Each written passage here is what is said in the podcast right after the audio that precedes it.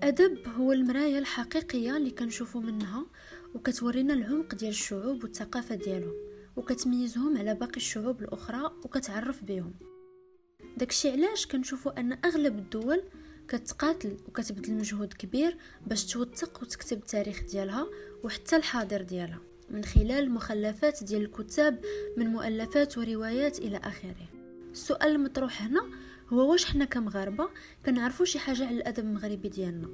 اليوم في هذه الحلقة غادي نحاولوا نرجعوا شوية بالتاريخ اللور باش نتعرفوا على واحد الأدب اللي كيمتد في عمق التاريخ وكيرجع بينا لزمن الأساطير الفينيقية الإغريقية وحتى الرومانية. الأدب المغربي المكتوب فيه بزاف ديال الأنواع فكنلقاو فيها الشعر النثر المسرح القصص بحال الأدب الديني مثلا. وهذا الأدب تكتب عبر العصور بزاف ديال اللغات اللي كانت كتهضر في المغرب بحال الأمازيغية الدارجة العربية العبرية اللاتينية الفرنسية الإسبانية وحتى الإنجليزية. ومن خلال الترجمات ولا الأدب المغربي المكتوب في الأصل بأحد هذه اللغات متاح للقراءه في جميع أنحاء العالم. في العصور الكلاسيكية القديمة ارتبط المغرب بالأساطير الفينيقية ولعب دور مهم حتى في الأساطير اليونانية الرومانية. فأطلس مثلا مرتبط مع جبال الأطلس وكيتقال أنه أول ملك من موريتانيا اسم ديال المغرب سابقا. كنلقاو حتى ارتباط هرقل بالمغرب. اللي تم التكليف ديالو. ب 12 مهمة مستحيلة بما في ذلك سرقة التفاح الذهبي من حديقة هيسبرديس أو لا ليزاسبيريد اللي كيتقال بأنها كانت في ليكسوس اللي هي العرائش حاليا ولا في النواحي ديالها. وحتى أن في هذاك العصر الملك جوبا الثاني كان رجل أدبي بامتياز. كانت عنده بزاف ديال المؤلفات والأعمال باللاتينية واليونانية إلى آخره. سبتة طنجة أصيلة والبصرة. مدن أسسوها الأدارسة وكانت مراكز ثقافية مهمة في عهد ديالهم. نقدر نعتبروا أن الأدب المغربي والأدب الأندلسي أدب واحد وحنا كلنا عارفين تاريخ المغرب والأندلس والفتوحات والازدهار الأندلس في عهد حكم الدولة المرابطية والموحدية إلى آخره. بالإضافة لأن بزاف ديال العلماء جاو المغرب من الأندلس لبزاف ديال الأسباب بحال مثلا المعتمد وموسى بن ميمون ليون الإفريقي وابن رشد وبزاف وحدين أخرين. من بعد الإنشاء ديال جامعة القرويين في عام 859 واللي كتعتبر من أهم المؤسسات الأدبية في تاريخ المغرب وحتى في تاريخ العالم حيث استقطبت بزاف ديال العلماء والكتاب من المغرب كامل وحتى من خارج المغرب. بحال ابن خلدون ابن الخطيب ليون الإفريقي والعالم اليهودي موسى بن ميمون وحتى البابا الكاثوليكي سيلفستر الثاني. بالإضافة لأن حتى المؤلفات الصوفية اللي تكتبات في هذيك الوقت من عند كتاب كبار بحال الشادلي اللي كتنسب ليه الطريقة الشادلية والجازولي اللي هو واحد من العلماء السبعة ديال مراكش لعبات دور كبير في نهضة الأدب المغربي. دابا غادي نزيدو شوية القدام للفترة المرابطية واللي غادي يكون فيها الأدب المغربي مازال في الازدهار ديالو. ناخذ كمثال البروز ديال جوج شخصيات في هذه الحقبة اللي كانوا في قمة العطاء الأدبي ديالهم. عياض بن موسى أو القاضي عياض اللي كان علامة وفقيه وعنده بزاف ديال المؤلفات الدينية. وابن باجة اللي كان فيلسوف مهتم بالطب والموسيقى الفلك والأدب إلى آخره. واللي عنده مؤلفات فلسفية مهمة بالإضافة أنه عنده دور كبير حتى في الموسيقى. فالألحان اللي كنسمعو دابا في الموسيقى الأندلسية أو طرب الآلة صباح العيد كلها ديال ابن باجة اللي كانوا كيسميوه في هذيك الوقت بإمام تلاحين. في عهد الموحدين والأدب المغربي باقي مزدهر من بعد تأسيس ديال جامع الكتبية في مراكش اللي هو جامع كيكفي لخمسة وعشرين ألف مصلي في دقة واحدة. واللي تشهر بالمكاتب ديالو اللي فيها الآلاف ديال الكتب والمخطوطات والمؤلفات. واللي كان فيه أول سوق مختص ببيع الكتب في التاريخ. السلطان الموحد أبو يعقوب يوسف بن عبد المؤمن كان عنده حب كبير لجمع الكتب ودار مكتبة خاصة ديالو اللي غادي تولي من بعد مكتبة مفتوحة في وجه العموم.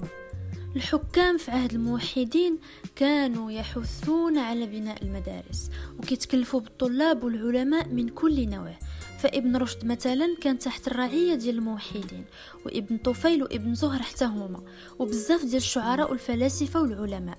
بحال الشاعرة حفصة بنت الحاج اللي كانت مستقرة في مراكش وخدمات في القصر الموحدي في هذيك الوقت كتعلم العائلة ديال السلطان.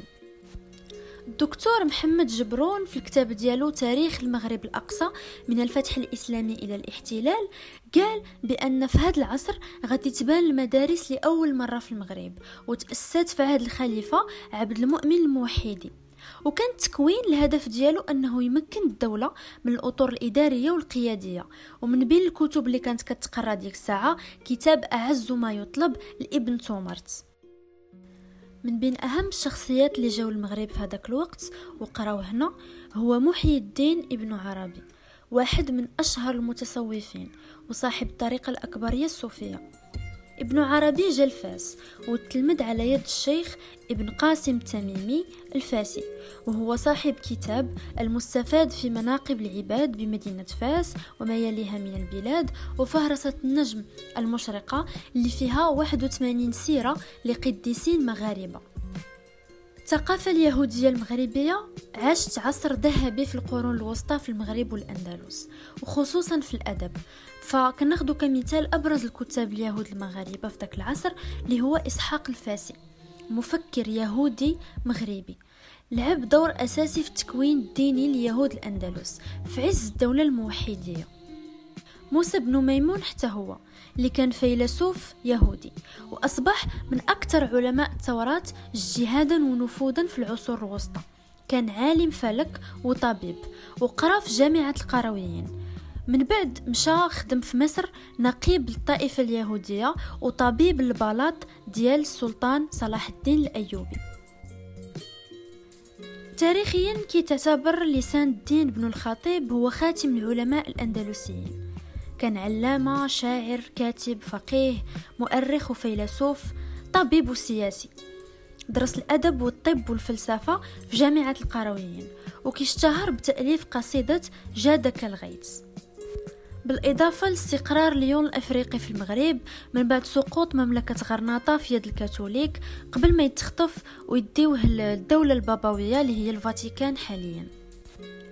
باقيين غادي نهضروا على الفترات التاريخية وندوز دابا الفترة المارينيه اللي عرفت نهضات علمية كبيرة خلات شبكة من المدارس في أنحاء المغرب خصوصا في سلا مكناس وفاس.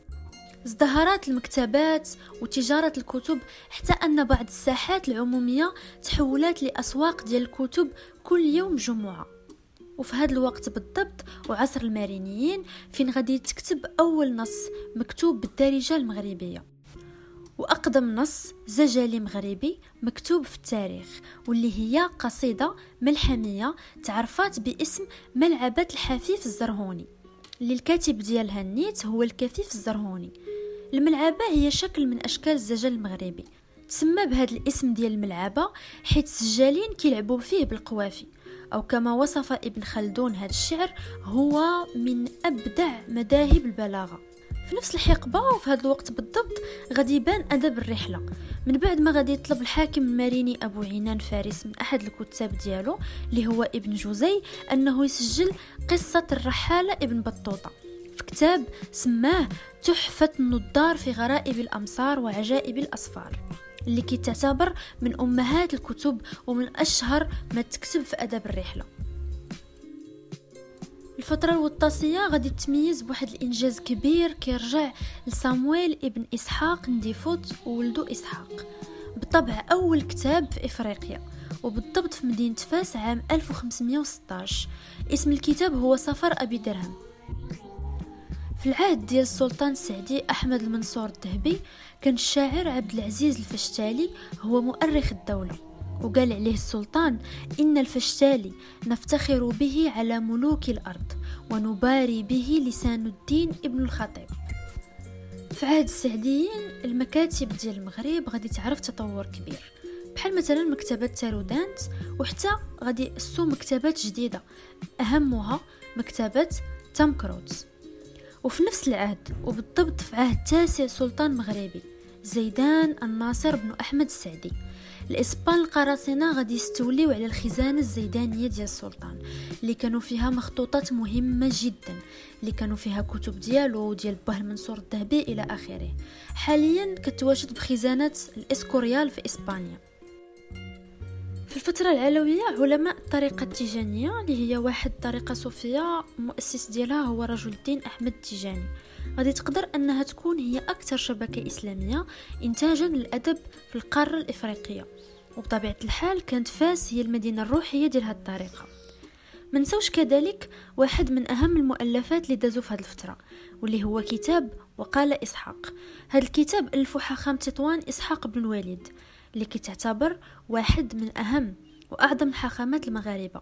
هذا الكتاب غادي يأرخ فيه إسحاق تاريخ اليهود في تطوان اللي كانت كتعتبر أكثر مدينة فيها يهود في ديك الوقت وكانوا كيسميوها قدس المغرب أو عاصمة السفارديين أو اليهود الأندلس اللي طردوا من الأندلس من بعد السقوط ديالها. في هذا العهد بالضبط الأدب المغربي غادي يعرف واحد التغيير كبير واللي نقدروا نعتبروه تغيير زوين بزاف. فبالضبط في عام 1864 محمد بن الطيب الروداني قاضي مغربي من تارودانت غادي يجيب معاه أول مطبعة باللغة العربية للمغرب من مصر. وغادي يجيب معاه واحد السيد مصري باش يخدمها. المطبعة السعيدة كما سماوها من بعد الموت ديالو غادي تبقى تحت الإشراف ديال المخزن وغادي تولد لينا إصدارات كثيرة. في الفترة ما قبل الاستعمار كان أغلبية ديال المواضيع اللي كتنشر هي مواضيع دينية بحال التصوف الفقه إلى آخره. زيادة على الأعمال ديال أدب الرحلة. ولكن مع بداية القرن 19 المواضيع غادي تبدأ تختلف شوية بشوية وتبدل. النخبة المغربية المثقفة والمتعلمة في هذيك الوقت غادي تأثر بزاف بحركة النهضة العربية. وناخدو كمثال محمد بن عبد الكبير الكتاني شيخ الطريقة الكتانية شاعر وأديب ومتصوف. وكان إنسان اللي عنده نفوذ سياسي كبير. ومن أهم المعارضين ديال الوجود الفرنسي في المغرب. كان من الأوائل اللي خدموا الكتابة كوسيلة للمقاومة ضد المستعمر وكان الداعم الأول لجريدة لسان المغرب وحتى أنه أسس جريدة ديالو اللي سماها جريدة الطاعون. من بعد الاغتيال ديالو الشيخ الكتاني غادي يخلي بزاف ديال المؤلفات وديوان اللي كيغلب عليه الطابع الصوفي الفلسفي العشقي. في القرن العشرين الصحافة والنشر في المغرب غادي يعانيو من الرقابة ديال السلطات الفرنسية حيث الإنتاج الأدبي في هذه الفترة كان إنتاج متميز بالبحث على الهوية الوطنية والرد على الاستعمار. في عام 1929 محمد بن العباس القباج غادي يخرج كتاب الأدب العربي في المغرب الأقصى واللي كتعتبر أول مساهمة في النقد الأدبي المعاصر في المغرب. وفي نفس الفترة عبد الله كنون غادي يخرج كتاب عن تاريخ الأدب المغربي ثلاثة ديال المجلدات واللي آه، حاول الاستعمار الفرنسي الحظر ديالو. وما نساوش باللي عدد كبير ديال المخطوطات والمؤلفات وبزاف ديال الكتب اختفت كليا من المغرب في الفترة ديال الاستعمار. الوقت كيدوز والسنوات كدوز والأدب المغربي في تغير مع الزمن. وهنا غادي نهضروا على ولادة الرواية المغربية.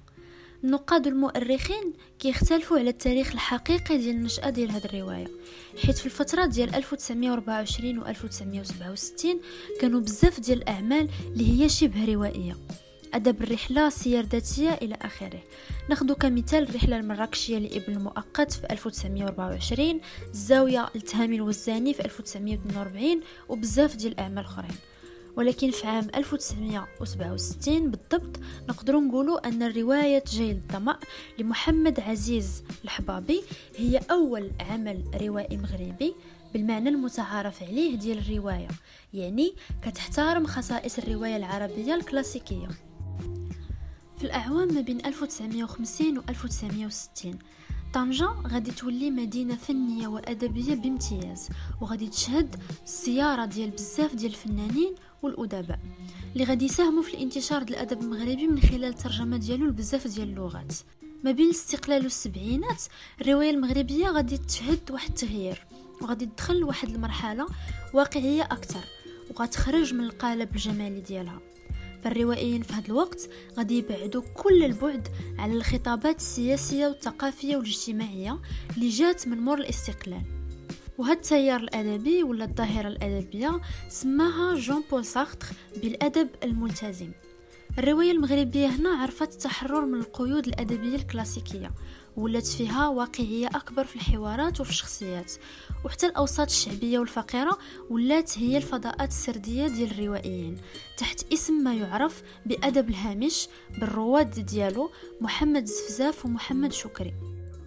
نرجعوا للعام 1930 هنا فين كانت كتبات أول رواية مغربية باللغة الفرنسية من طرف الكاتب عبد القادر الشاط اللي هي رواية فسيفساء باهتة أو لا موزايك تغني.